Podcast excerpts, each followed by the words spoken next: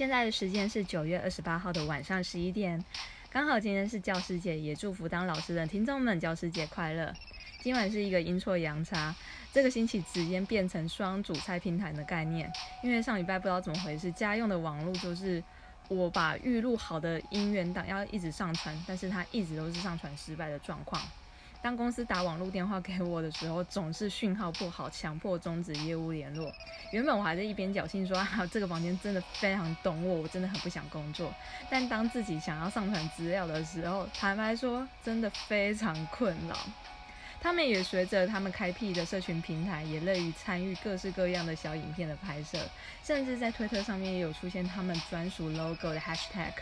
之后也是因为和 Bruno Mars 的合作曲子 Whenever you call， 可以说是多了非常非常多有别于往传统媒体或是外媒的采访片段。每次看到志军介绍自己说自己是 I am oh no 之后，团员们也会一起附和 oh no， 这个画面坦白说有一种说不出的嗯喜感吗？对，真的还蛮喜感的。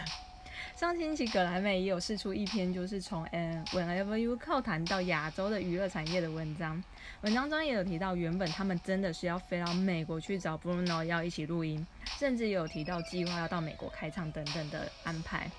呃，的确啦，遇到疫情也只能改变他们现有的方案，但不变的是他们持续用他们的方式呃，持续推广 J-Pop 的文化，然后也让更多人可以认识他们，然后了解他们。 M J 也真不愧是想要制霸全世界。刚提到就是 J-Pop 跟 K-Pop 的比较，或者是说 K-Pop 对于 J-Pop 的影响这个问题的时候，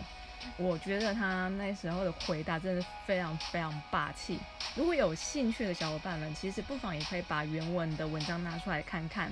用字都非常简单，所以其实阅读起来不会有太大的障碍，而且可以看得出来他们在对于就是呃整体的转型是为什么他们要这么做，为什么要去做数位化，为什么他们想要做这些的改变的动机，其实交代得很清楚，所以不妨真的很推荐大家可以去看看这篇文章。呃，志军的 freestyle 的周边，坦白说用了一个非常给力又神奇的出货速度。原本我还记得那时候手表是说大概是十月还是十一月中旬才会出货，但是没有意外的话，我应该是在十月初应该就可以拿到了吧。而官方也开辟了面包店的第二战场在元素，也让志军想看面包店的梦想更加的真实。看了一下那个咖喱的食谱，果然不是我拱狼喜欢它干单，使用了很多的香料，坦白说应该是真的很不容易完成的一道料理，所以对自己的手艺有自信的小伙伴们，其实不妨也可以试试看。こんばんは BokuDes， 我是 U L D D 在爱家。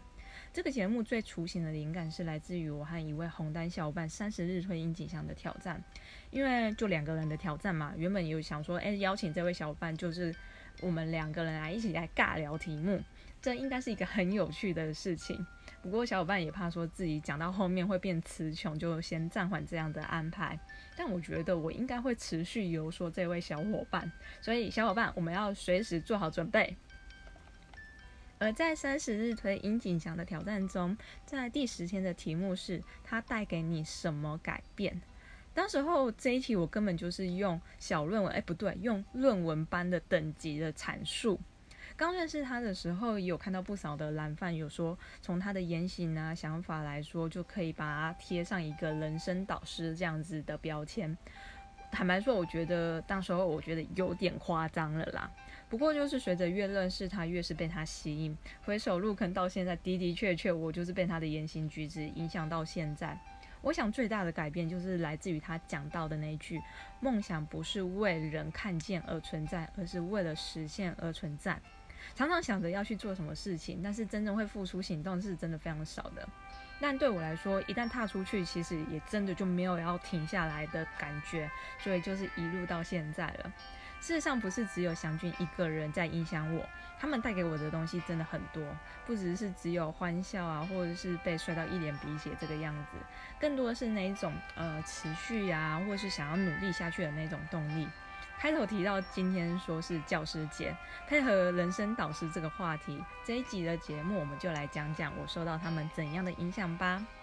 马上进入今天的节目，阿西巴尼西亚嘎嘞，哈基马路哟。这是一个蓝饭讲着关于追着他们所发生的种种不可思议所经历的 podcast，可以当作是一种记录，也可以算是一种回忆吧。有兴趣的小伙伴，我们就继续听下去吧。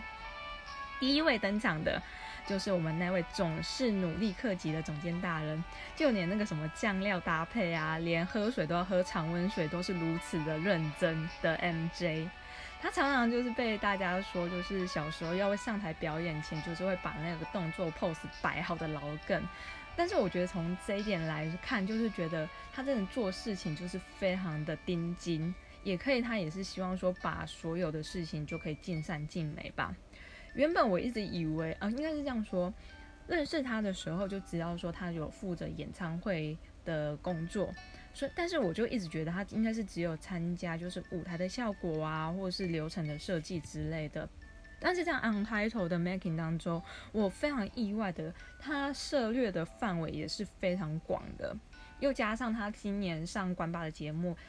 哦，讲到演唱会侃侃而谈，那个笔记拿出来他都笑说那个是他的商业机密之类的。而在 Netflix 的纪录片中也花了不少的篇幅在讲就是 五乘二十 这一场的演唱会。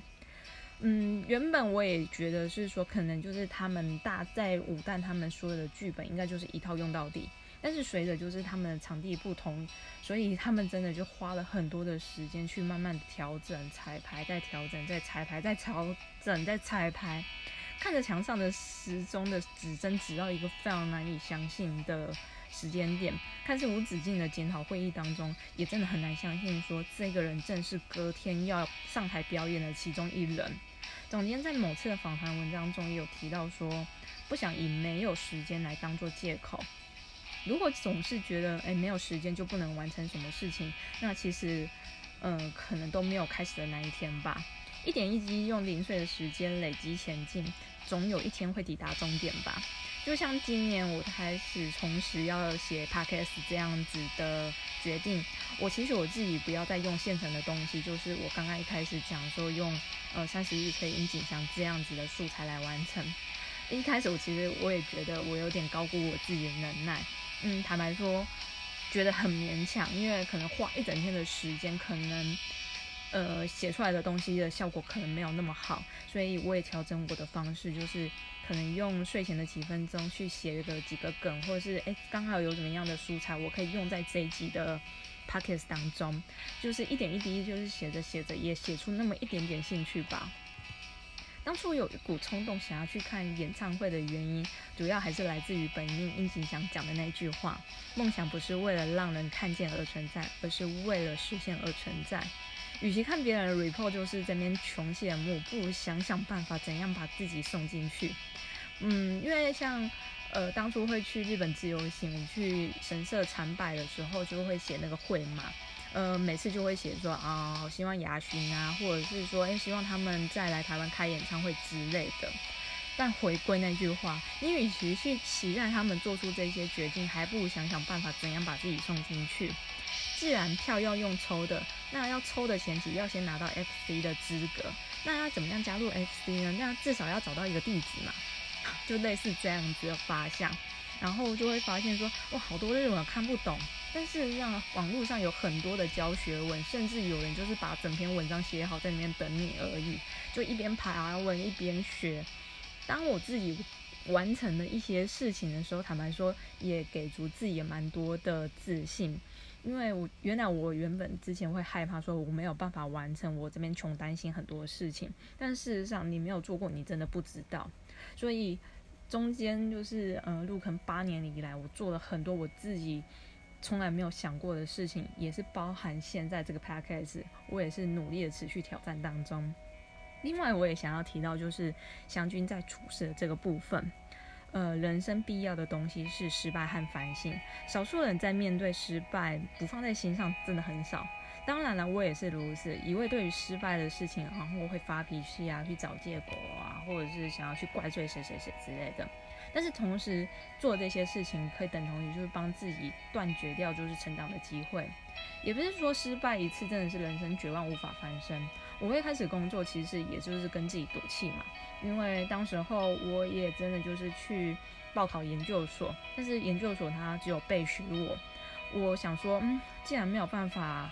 就读是不是我哪里不够好，然后就是那次的打击其实久久也没有办法释怀。后来冷静想了一下，其实被取也也没有意外啊，因为我当时候没有想好我到底要去做什么，为什么我想要去念这个科目。然后口条那时候也其实现在虽然没有很好，但是当时候是真的没有练过，也不是很呃通常表现表示出我的想法之类的。因此就是开始工作之后，我觉得反而是对我是最好的决定。过了那么久，其实当时候想要念的东西，坦白说留在业界反而更快能上手。一开始跟着的主管就是那种口齿非常犀利的人，每天就是那种舌枪舌战那种，之后的表达能力多少也有因为他这样的这样子每天的训练有所成长。回头反而蛮感谢就是失败带给我自己看清楚不足的部分，看到正确的方向，剩下就只有努力。虽然我没有像像他那样子可以说出啊就勉强到死吧，至少我也会尽到我最大的努力，才可以对自己有所交代。我第一个认识的团员其实是雅纪，在前面几集的节目中也有提到说，就是因为当时候未来日本台有播出就是至尊动物园，想说怎么会有个企划去取悦动物啊，而且每次就是那个企划真是让我笑到北丁北当，这个节目真的超毒，非常非常有毒。而那个大男孩在面对各式各样的奇怪的企划，他也非常投入其中，但是他也没有露出就是任何就是厌恶的表情，看他一笑，其实心里我会觉得啊暖暖的。蓝湖的那个经纪人的环节其实也有提到说，雅纪是最不会拒绝工作，每次跟他提到有一些感觉好像门槛有点高啊，或是有一些挑战性或者危险性的，他也都是笑笑的回答说哦好啊我知道了。其实看到早期的动物园的环节，什么老虎、狮子、袋鼠啊，大只的鳄鱼，就是这些猛兽，其实基本上都给他遇到了。呃，我就觉得每次在看那一些影片的时候，就是会替他捏一把冷汗。嗯，入坑的时候，其实也就是我开始工作的时候，每天有沟通不完的事情，也常常会受气，让自己有满满的负能量才下班。甚至有一阵子，就是开车回家的路上，几乎都是天天没有理由的大哭，要真正笑出来真的是很困难。啊，无间就有看到，就是呃，黑板就是祥君他主演的，呃、好像是 T B S 的特别剧的一个 S P 的计划当中，雅纪就有分享到这句话，我其实一直觉得很受用。不是因为开心才笑，而是因为笑了才会开心。他们其实一直处于在一个非常高压的工作环境，就像这样子分秒必争，不允许任何的失败的场合。如果在那么高压的状况之下还能展开笑容，其实心里的那种呃坚强，或是他的心理的建设是多么的强大。笑这个动作看似简单，却能像让自己就是有点重新开机的那种感觉。在调整心情面对困难的问题时候，不敢说自己能达到像雅纪那样子可以正面看待每件事情，至少现在在心情低落的时候，可以多提醒自己说，哎，这时候来笑一下不是很好吗？再次感谢有着笑颜的宝石箱的雅纪。尼友其实有说过他自己是一个非常极端的人，当在去年初记者会后，就有人打电话跟他讲说，哎，那不如就趁这个机会单飞好好发展演戏这个部分，但他却把这个人的电话封锁了，因为他的想法和他自己的想法是互相违背，这样的人就觉得他根本不想要再继续往来，就因此就把他的手机给封锁掉了。去年有团员自己企划的汇报，汇报中我很喜欢你有讲过的一句话，用光一辈子的运气才能遇到其他的四个人这一句，他其实可以用一个非常简洁，用最容易懂的方式来表达他自己的想法。虽然你有不会像雅纪随时随地会说我最喜欢阿喜，我最喜欢大家了，用这样子非常直接的语言来表现他的爱，但是从他讲的这样子的一句话来形容，其实也深深感受到说团员啊对于他的重要性远大于非常非常多的事情。因为我的感觉一直给人是那种很聪明啊，嗯，懒懒的没有什么干劲，但事实上他一直保持一种随时都在观察的状态。他其实也可以很轻易的把什么事情看得非常非常透彻，也知道什么是无法抵抗的事情。嗯，哭是一件非常不划算的事情，因为会看不清楚眼前的路，这个是一个非常标准是 Neo 的洒脱。如果只知道哭，什么事情都无法做的话，那其实就是原地踏步，那还不如赶快振作起来，去找其他的解套方法。的确这个会是比较省事的做法，但是有谁可以让他这样子就是随时保持冷静来看待任何一次的呃低潮的部分？那也不会说用更多的情绪化的方式来处理，让结果不是又变得更糟之类的。既然无法抵抗的事情，与其在呼天抢地，其实也会累啦，也不会说放在心上了就坦然接受吧。不妨也可以看看以前的杂志一图这个连结，或者是说可以看看更早之前知名的节目《情热的大陆》，其实也有侧拍过 Nino， 看完之后其实也更懂 Nino 这个人的想法哦。终于来到最后一个团员了，我们的力打志军。嗯，其实因为他在 N H K 的夏威夷的纪录片当中也有提到，当年让他茅塞顿开的那句话，连眼前的事情都不努力做好的家伙，还能努力做什么？哦，这句话真的很像那种校园剧中会出现的热血台词。这句话就是出自于志军。一开始我知道，呃，这一团的力达会是志军的时候，还让我大吃一惊。不过啊，就像雅纪在二十四小时念信的环节中提到说，其实，呃，志军他其实没有，就是不像是一般的我们印象中的那种领导领导者，然后但是他是一个非常温柔的存在。的确啊，志军就是从他的一些。呃，状况来说，他其实真的很不标准，他不是就是冲在最前面，就是指挥大家作战的那种力达，看似放任的那种管理方式，与其说是放任，我反而觉得他像是一个守护神的角色，也才能让其他的团员更没有设限的好好发展。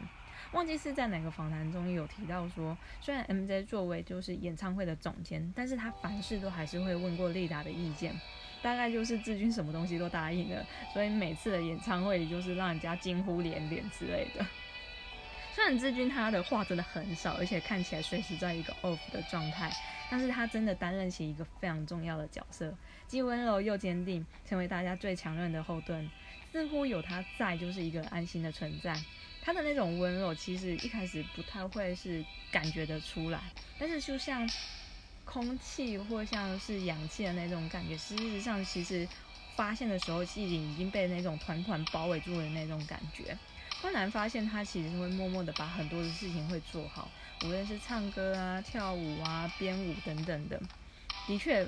非常符合当年打醒 Nino 的那句话的精神吧，专注于当下啊。其实坦白说，讲到这边我真的觉得